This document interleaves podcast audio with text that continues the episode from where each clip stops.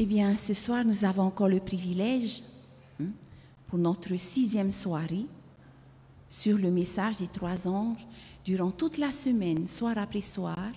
Nous avons commencé depuis sabbat dernier, et chaque soir, donc c'est notre sixième soir aujourd'hui, nous voyons, nous allons terminer sur le message du troisième ange. Alors j'aimerais juste faire un bref rappel. Nous avons vu le message du premier ange.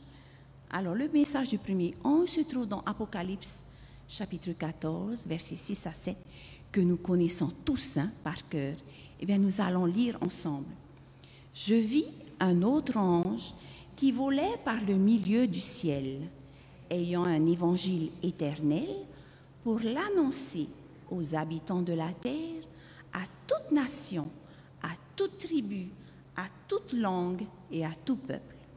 Il disait d'une voix forte, Craignez Dieu et donnez-lui gloire, car l'heure de son jugement est venue, et adorez celui qui a fait le ciel et la terre et la mer et les sources d'eau.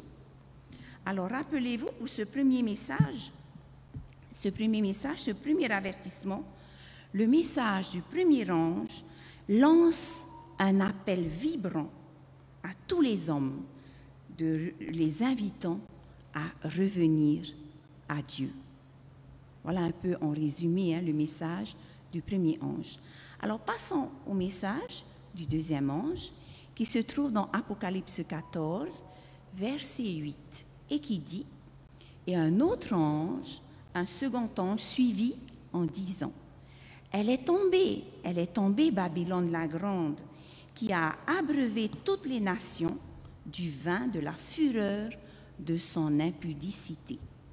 Alors ce deuxième avertissement, hein, alors Dieu, dans son infinie sagesse, Dieu nous donne le message du deuxième ange. Il continue. Et le message du deuxième ange est assez, euh, assez agressif, hein, si vous voulez, mais c'est vraiment pour nous mettre en, en garde pour tout ce qui va se passé. Donc c'est pour ça que Dieu envoie un deuxième ange pour renforcer le message du premier ange. Mais ce n'est pas fini. Hier soir, nous avons commencé avec le message du troisième ange qui se trouve dans Apocalypse 14, versets 9 à 12.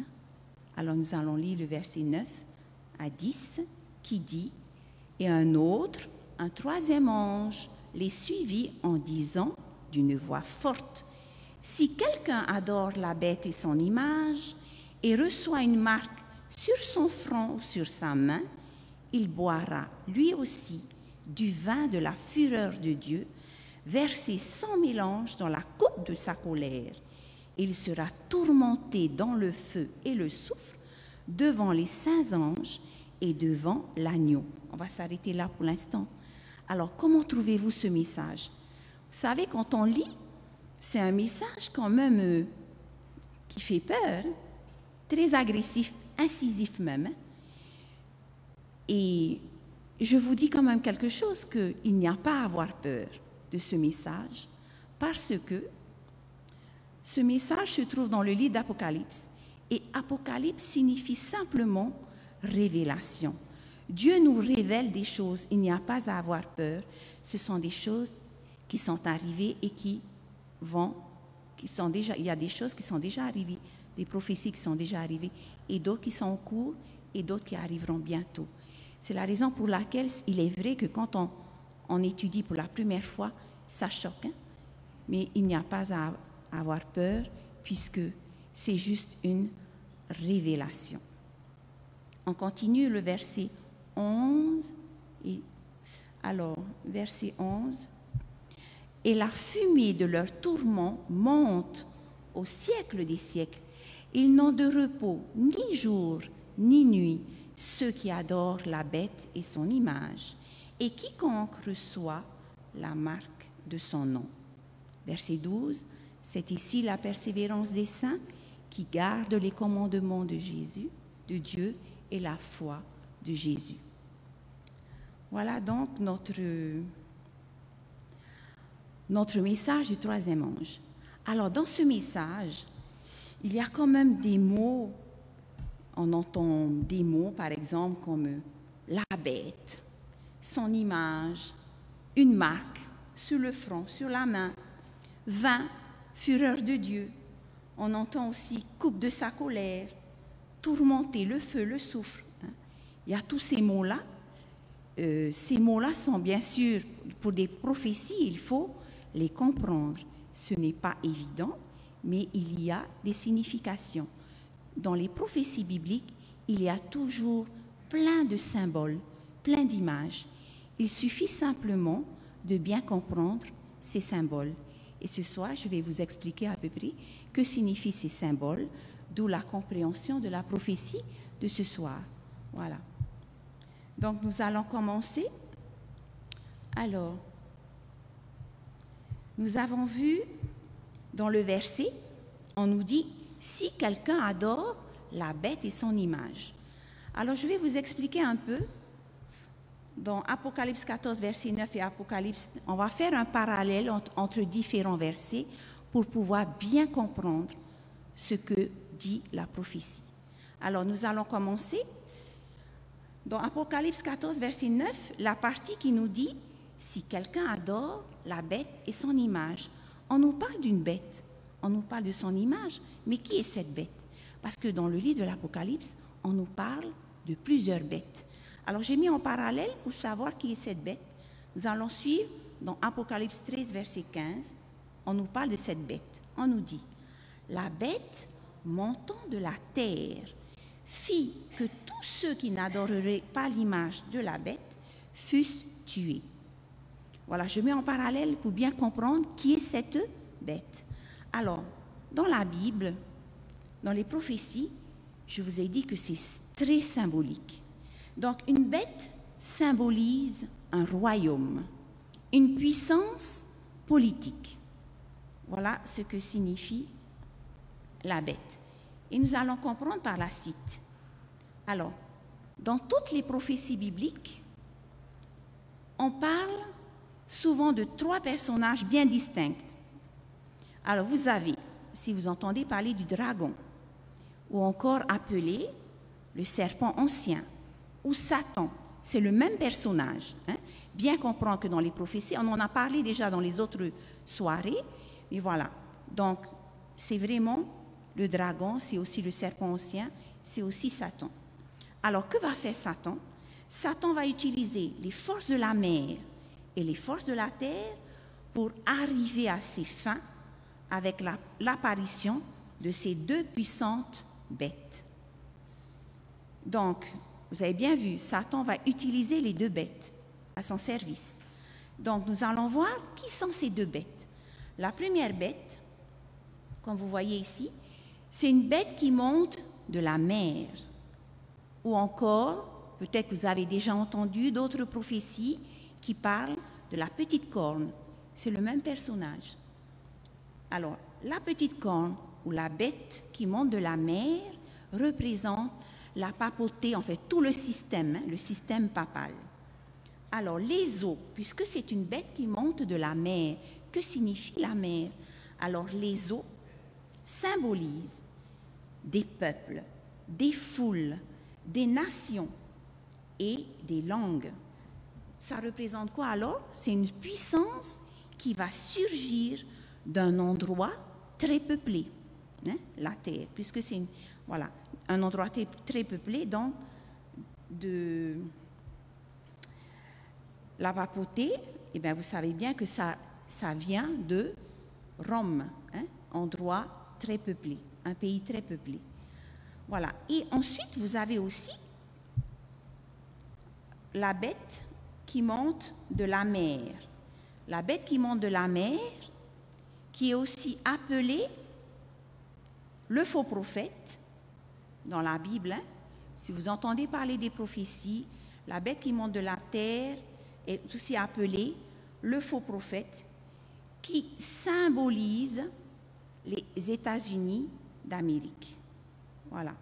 Et dans la prophétie que nous avons vue là aujourd'hui pour le troisième ange, on nous dit l'image de la bête. Eh bien, l'image de la bête, c'est justement cette bête qui monte de la terre et qui sont les États-Unis d'Amérique. Voilà.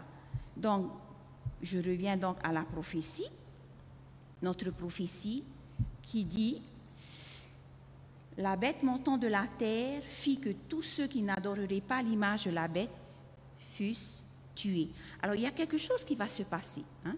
C'est-à-dire que dans notre message, on nous parle de cette bête et de son image. Qu'est-ce qui va se passer?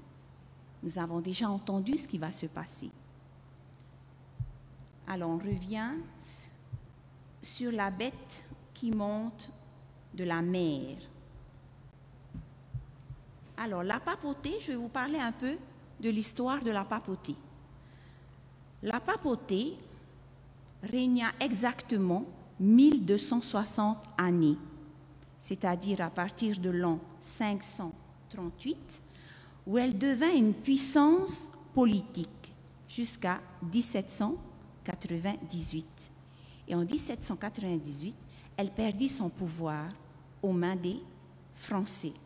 Alors vous savez peut-être que le 10 février 1798, le pape Pie VI a été arrêté par le général Alexandre Berthier, le français, qui l'a mis en prison. À ce moment-là, le pape a perdu son pouvoir. Mais, mais, le pape va reprendre son pouvoir. L'histoire nous apprend que la papauté va récupérer son pouvoir politique en 1929. Alors, c'est Mussolini, hein, Mussolini à l'époque, alors que Mussolini, par le traité de Latran, il fit de nouveau du pape un chef d'État lequel règne depuis ce jour sur le pays du Vatican jusqu'à aujourd'hui. Voilà. Donc, un peu d'histoire pour savoir ce qui s'est passé. Et ce qui s'est passé, la Bible l'a déjà prédit, que la bête qui monte de la, de la terre, et eh ben, de la mer, la, tête, la bête qui monte de la mer sera une grande puissance. Et en effet, elle a été une grande puissance jusqu'au jour où elle a été blessée à mort. Ben, blessée à mort, c'est justement ce qui s'est passé avec le général Berthier. Alors, dans le Apocalypse chapitre 13, versets 3 à 8, il est dit, Et je vis l'une de ses têtes comme blessée à mort, mais sa blessure mortelle fut guérie et toute la terre était dans l'admiration derrière la bête, et tous les habitants de la terre l'adoreront. Je ne peux pas faire l'impasse sur ça parce que ça va aussi bien avec la compréhension du message du troisième ange de ce soir. Parce qu'en réalité, l'ange nous parle aussi de ça, hein, de, cette bête.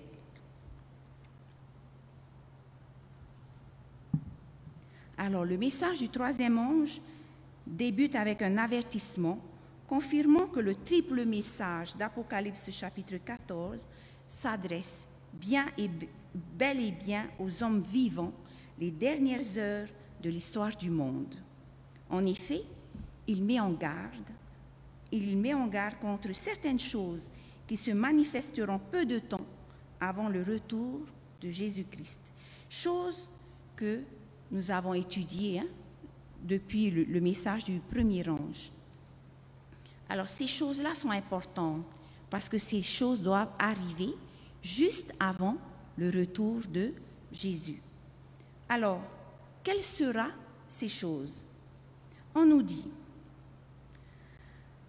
donc on nous dit dans Apocalypse 13, hein, verset 15, la bête montant de la terre fit que tous ceux qui n'adoreraient pas l'image de la bête fussent tués. Vous savez que bientôt, il va se passer bien des choses. Dieu va apposer sa marque. Et vous avez aussi, vous avez aussi Satan qui va apposer sa marque. Dieu va apposer son sceau et Satan va apposer sa marque. Mais quelle est cette marque? Quelle est cette marque? Eh Nous allons voir tout de suite quelle est cette marque qui, qui est dit Alors, nous allons voir ensemble le, quel est le sceau de Dieu et quelle est la marque de la bête. Alors, nous allons voir le sceau de Dieu dans Deutéronome 6, versets 6 à 8.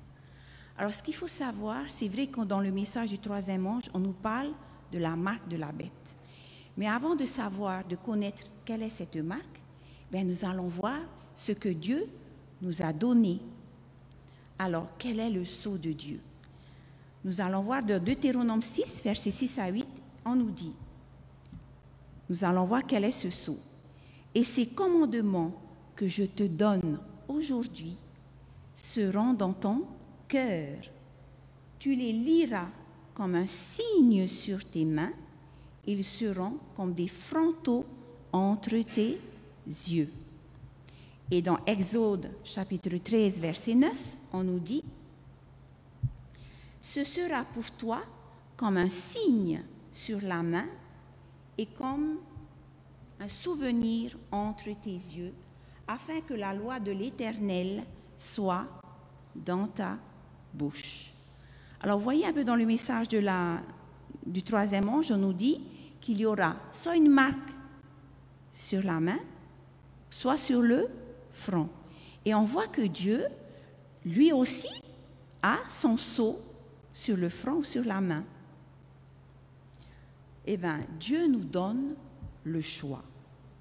Parce qu'on nous dit, à partir du moment où on nous dit, si, si tu fais ça, il y a un choix à faire. Dieu ne va pas forcer. Dieu nous laisse le choix. Donc Dieu nous a déjà donné son sceau dans les commandements.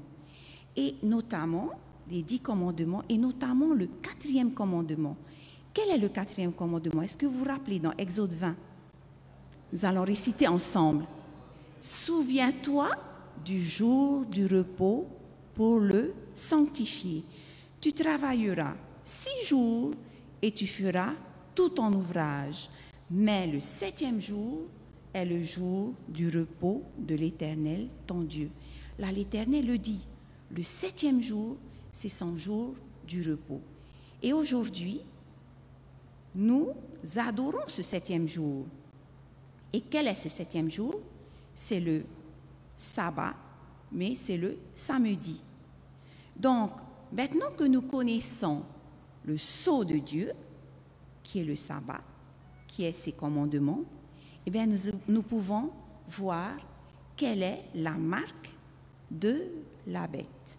Alors, dans Apocalypse 13, verset 16, on nous dit, Et la bête montant de la terre fit que tous, petits et grands, riches et pauvres, libres et esclaves, reçussent la marque sur la main droite ou sur leur front. Alors voyez, il y a les deux camps. Dieu ne nous a pas laissés dans l'ignorance. Dieu nous dit tout. Et simplement, il faut comprendre les prophéties et après il faut choisir. On continue. Toujours pour le sceau de Dieu, on va continuer. Le sceau de Dieu donc se trouve au cœur des dix commandements, soit au niveau du quatrième commandement, prescrivant l'observance du septième jour comme jour du repos.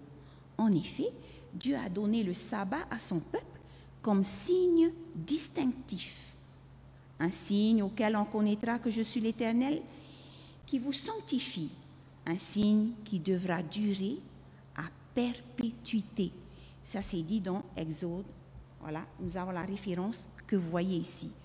Donc Dieu n'a pas menti. Dieu nous donne les explications. Dieu nous donne ses lois. Il nous dit voilà ce que vous devez observer. Eh bien, nous allons voir aussi, tout de suite, on va voir en parallèle avec la marque de la bête.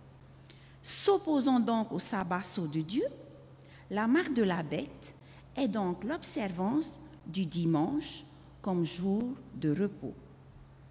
Très souvent, le peuple a choisi de suivre les traditions des hommes plutôt que le commandement de Dieu, ce que Jésus a toujours ouvertement réprouvé.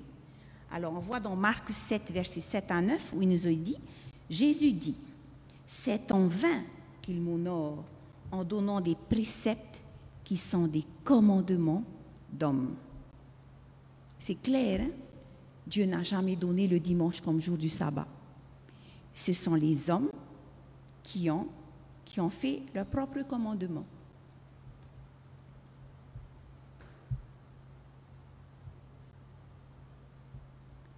Ensuite, euh,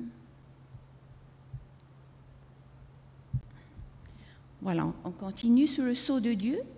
Donc, après avoir donné les dix commandements à Moïse, Dieu lui indiqua que ces commandements doivent être une marque sur la main ou sur le front. Qu'est-ce que ça signifie? Ce n'est pas pour rien qu'on nous dit de mettre une marque sur la main ou sur le front. Alors, signifiant ainsi qu'ils doivent être à la fois gardés à l'esprit, hein, marque sur le front, donc il faut qu'on mémorise, qu'on garde à l'esprit, et sur la main, c'est pour la mise en pratique. C'est pour ça qu'on met sur la main. La main, la fonction, c'est d'agir, hein, de faire. Donc voilà les deux, les deux significations de, de cette prophétie. J'espère que c'est clair maintenant. Hein. Ensuite, la marque de la bête, on va continuer. Alors, vous abandonnez le commandement de Dieu et vous observez la tradition des hommes. Vous anéantissez fort bien le commandement de Dieu pour garder votre tradition. Hein, voyez? La papauté reconnaît d'ailleurs que l'institution du dimanche comme jour de repos est la marque de son autorité. Ça, c'est vrai, ils reconnaissent. L'alliance politico-religieuse entre le système papal et les États-Unis conduira très bientôt à l'adoption de la loi du dimanche. Et c'est précisément ainsi que les États-Unis amèneront, amèneront la terre et ses habitants à adorer la première bête, soit la papauté. Est-ce que c'est arrivé encore ça? Non, bientôt. il y a des pays qui, qui observent la loi du dimanche, mais pour l'instant, ce n'est pas universel. Mais dès que les États-Unis adopteront la loi du dimanche, cette loi deviendra universelle. Alors tous ceux qui refuseront la marque de la bête, soit ce faux jour de repos, connaîtront alors des moments difficiles. Voyez, Dieu n'a pas caché la situation, ce qui va se passer. Très bientôt, tout cela va être concrétisé. Nous savons ce qui va se passer. Et nous, qu'est-ce que nous devons faire? Nous devons nous préparer à tout ce qui va venir, tout ce qui va arriver. Donc Dieu ne nous a pas laissés dans l'ignorance. Mes, frères et sœurs, Dieu est vérité. Ta parole est la vérité. Dieu nous dit tout. Alors, on revient sur le message du troisième ange, Apocalypse 14, versets 9 à 12. Alors, on a vu la bête, l'image, on sait qui c'est, la marque sur le front, sur la main, on a compris, et on arrive au verset 10, il boira lui aussi du vin de la fureur de Dieu, versé sans mélange dans la coupe de sa colère. Il sera tourmenté dans le feu et le soufre devant les saints anges et devant l'agneau. Alors quand on entend ça, ça fait pas chaud au cœur. Hein? C'est un peu dur, hein? comme j'ai dit, c'est un texte qui est incisif. Mais dans ce, ce, message, au verset 10, il y a quand même un mot qui donne beaucoup d'espoir, d'espérance, un mot rempli d'amour. Dans ce verset, on n'a pas l'impression, mais dans ce verset, ce verset-là contient mais un mot qui nous, qui nous démontre l'amour de Jésus, l'amour de Dieu. Est-ce que vous avez deviné quel est ce mot? Lequel? J'ai pas compris. L'agneau? Oui, l'agneau des saints anges. Alors, pourquoi l'agneau? L'agneau, c'est aussi un symbole dans la Bible. Qui est représenté dans la Bible par l'agneau? C'est Jésus. Mais attention, ici, c'est vraiment l'agneau sacrificiel Ici, Jésus est représenté comme l'agneau. Mais ne pas oublier que Jésus n'est pas seulement représenté par l'agneau, il est aussi représenté par quel animal? Le lion, on dit le lion de Judas. Mais ici, l'ange n'a pas donné Jésus comme le lion, il a donné Jésus comme l'agneau. Parce que l'agneau, c'est quoi un agneau? Il est doux, hein? il est doux, mais simple, très humble. Hein?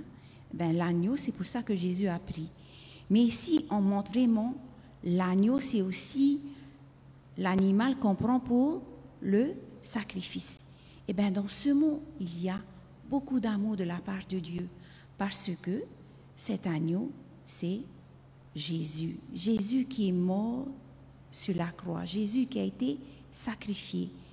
Et l'ange nous rappelle aussi que Jésus s'est donné pour nous sur la croix. Ce n'est pas pour rien qu'on a mis l'agneau ici. Il n'est pas tout seul, Jésus.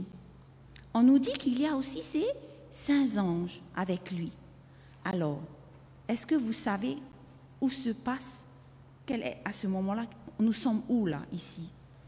Il boira lui aussi du vin de la fureur de Dieu, de Dieu la coupe de sa colère sera tourmentée. Est-ce que vous savez où on est? Est-ce que vous avez une idée? Nous sommes au jour du jugement. Nous sommes en plein au tribunal, on est dans le tribunal. Et au tribunal, il y a les anges avec Jésus et ceux qui sont jugés. Et ici, qui est jugé? Qui sont jugés? Ici, ce sont les méchants, ce sont ceux qui n'ont pas accepté le sceau de Dieu. Hein? Représentez-vous, nous sommes au tribunal. Il y a tous ceux qui n'ont pas accepté le sceau de Dieu, donc qui ont la marque de la bête, et ils sont donc là. Mais devant, il y a qui? Il y a cet agneau. Ça nous rappelle quoi?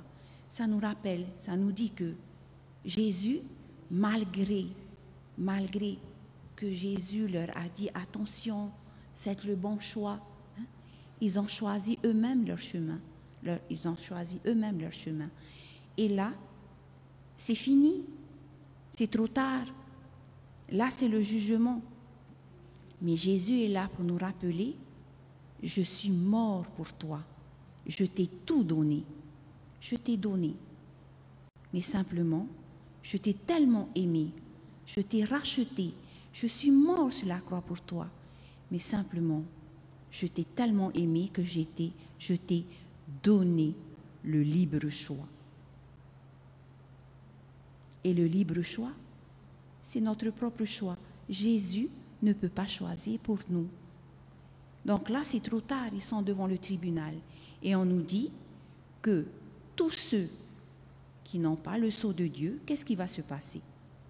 À la fin, à la fin, après le retour de Jésus, après les mille ans, les méchants seront jugés. Et ensuite, ils vont pas vivre éternellement. Hein. Il y aura une fin à tout. Donc on nous dit bien ici qu'au jugement final, c'est pour ça que le titre de notre soirée, de notre séance de ce soir, c'est bien le jugement final et l'amour de Dieu. Voilà. Juste dans ce message, nous voyons tout cela. C'est pas, c'est pour ça que ce message, c'est aussi un message d'amour. Quand on connaît, il n'y a pas lieu d'avoir peur, parce que Dieu nous rappelle, je suis mort pour toi. Tu avais le libre choix. Mais simplement, nous, qu'est-ce qu'on doit faire? C'est justement pour ça qu'on nous a donné le message des trois anges, c'est justement pour annoncer, pour faire connaître à la terre entière que Jésus nous a sauvés. Jésus est là pour nous. Il nous laisse encore du temps. Nous avons encore du temps pour revenir vers Dieu avant qu'il ne revienne.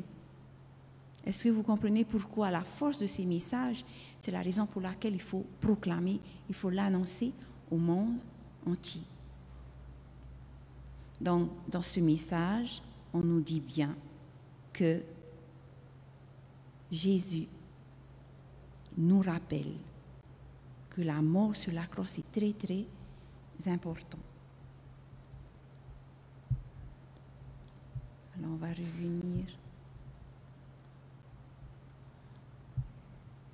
Alors nous allons venir au, verset. Alors je vais, vous, on va, je vais vous dire. Alors vers la fin, Elodie, dans 1 Pierre, chapitre 2, verset 24. Dans 1 Pierre, chapitre 2, verset 24, qui nous dit Lui qui a porté lui-même lui qui a porté lui-même nos péchés en son corps sur le bois. La croix de Christ est la révélation éclatante du jugement de Dieu sur le péché. De toute éternité et dans toute l'histoire de l'humanité, l'événement le plus irréfutable demeure ce que Jésus a accompli sur la croix. C'est là qu'il nous a redonné accès à une pleine communion avec Dieu. Si Jésus n'était pas mort sur la croix, on n'aurait jamais pu hein, avoir cette connexion à nouveau avec Dieu. On n'aurait pas eu accès au ciel. Je ne sais pas si on se rend compte vraiment de ce que Jésus a fait sur la croix. C'est vraiment, c'est la chose la plus importante, sa mort sur la croix.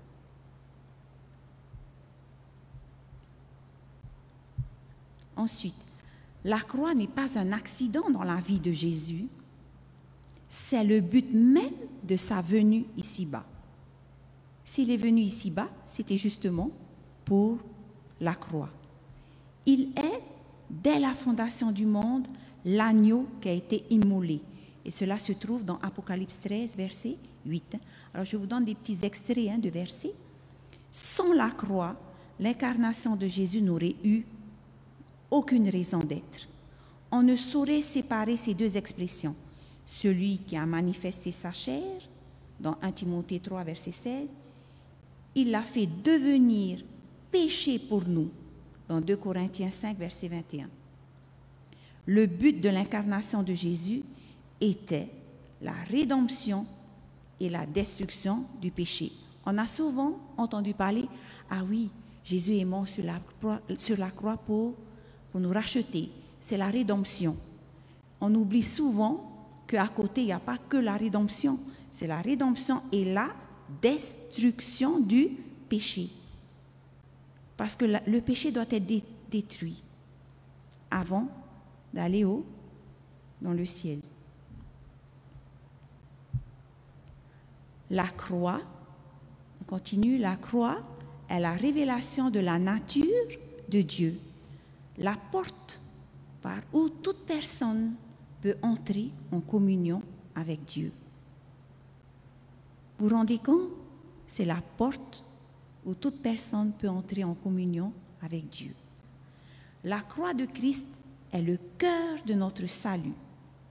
Si le salut est un don gratuit, dans Romains 6, 23, c'est que Dieu l'a payé d'un prix immense sur la croix, Dieu et le pécheur se rencontrent dans une formidable collision qui nous donne accès à la vie.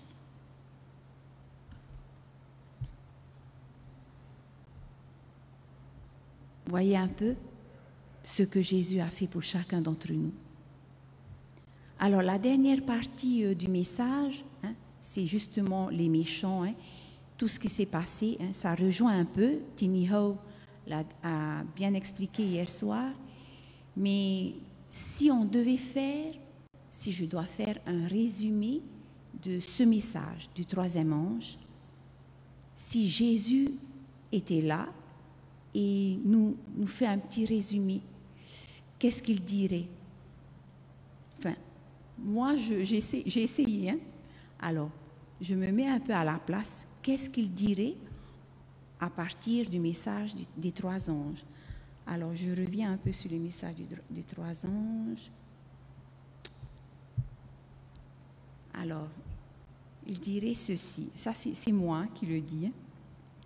Alors, mon fils, ma fille, voilà, je vais t'avertir. Je vais t'avertir que des événements vont bientôt se passer avant mon retour. Des événements graves. Mais je ne t'ai rien caché. Nous savons que bientôt, tu devras choisir entre mon sceau ou la marque de la bête. Ce que je veux te demander, c'est que tu restes fidèle. Sois fidèle jusqu'à la mort et je te donnerai la couronne de vie. Ne t'inquiète pas, je serai toujours avec toi. Même si des événements, des événements difficiles vont bientôt arriver sur terre, ne t'inquiète pas, je serai toujours là. N'oublie pas, je serai là. Je t'ai tellement aimé que je t'ai racheté à un grand prix par ma mort sur la croix. Tu es déjà sauvé. Tout ce que je veux, mon fils, ma fille, c'est que tu comprennes que je t'ai racheté à un très grand prix et que j'aimerais que tu sois sauvé. Je t'ai tellement aimé que je n'ai pas, que je t'ai tout donné, je n'ai rien caché. Tu connais tout ce qui va arriver. Seulement, ce que j'aimerais te dire, c'est de faire le bon choix. Et surtout, que tu continues à proclamer ce message à toute ta famille, à tes amis, au monde entier, afin qu'eux aussi soient prêts avant mon retour. Partage, partage ce message. Voilà mon enfant. Amen. Alors je vais terminer par ce verset à la fin, où on nous dit dans Apocalypse 5, verset 13, N'oubliez pas que Jésus reviendra bientôt nous prendre avec lui et qu'il nous a promis quelque chose. Dans Apocalypse 5, verset 13, il est dit, Et toutes les créatures qui sont dans le ciel, sur la terre, sous la terre, sur la mer, et tout ce qui s'y trouve, je les entendis qui disaient, à celui qui est assis sur le trône et à l'agneau, soit la louange, l'honneur, la gloire et la force au siècle des siècles. J'espère que nous serons tous là pour dire ces paroles. Et ensuite, dans Apocalypse 21, verset 1, puis je vis un nouveau ciel et une nouvelle terre. On peut se donner rendez-vous là-bas, n'est-ce pas? Hein, ben, C'est mon vœu le plus cher pour chacun d'entre nous. Alors, j'aimerais qu'on se mette à genoux pour la prière. Ô Père, merci, merci infiniment pour l'étude du message des trois anges. Seigneur, nous savons par cette prophétie que beaucoup de choses vont arriver très bientôt avant ton retour. Et pour cela, Seigneur, nous avons besoin de ton Esprit Saint. Nous avons besoin de nous préparer, car nous devons rester fidèle, fidèle, avoir une entière confiance en toi. Oui, Père, les événements qui vont arriver ne vont pas nous épargner. Et c'est seulement là que nous verrons notre pleine confiance, notre foi en toi, Seigneur, pour recevoir le sceau, ton sceau, et non pas la marque de la bête. Seigneur, nous savons aussi que tu nous as donné le libre choix alors aide-nous à prendre le bon choix. Oui Seigneur, aide-nous à prendre le bon choix, afin qu'à ton retour, nous puissions recevoir la couronne, la couronne de vie et la robe de justice que tu nous as préparée, et aussi de pouvoir entrer dans la nouvelle Jérusalem avec toi et les anges. Oui Père, mais nous savons aussi, Seigneur, que ces événements vont peut-être vont peut-être éloigner certains de tes enfants de toi. Et c'est la raison pour laquelle, Seigneur, à la fin du message, les trois anges, tu nous as dit, c'est ici la persévérance des saints qui gardent les commandements de Dieu, les commandements de Dieu et la foi de Jésus. Oui, Seigneur, dans ce message, tu nous donnes la clé du succès, tu nous donnes la victoire, tu nous donnes le moyen d'être victorieux, c'est-à-dire de persévérer, d'appliquer tes commandements, de suivre tes commandements et surtout de grandir dans la foi, Seigneur. Père, nous avons vraiment besoin de l'Esprit Saint. Mais merci encore pour le libre arbitre que tu nous as donné, car tu es un Dieu d'amour. Merci Seigneur pour ta mort sur la croix, la mort où tu nous as rachetés. Et un jour, le péché disparaîtra complètement du monde. Ô Père, merci encore, merci infiniment pour tout ce que tu as fait pour chacun d'entre nous. Seigneur, ramène-nous demain matin dans ta maison. C'est ma prière au nom de Jésus qui revient bientôt. Amen.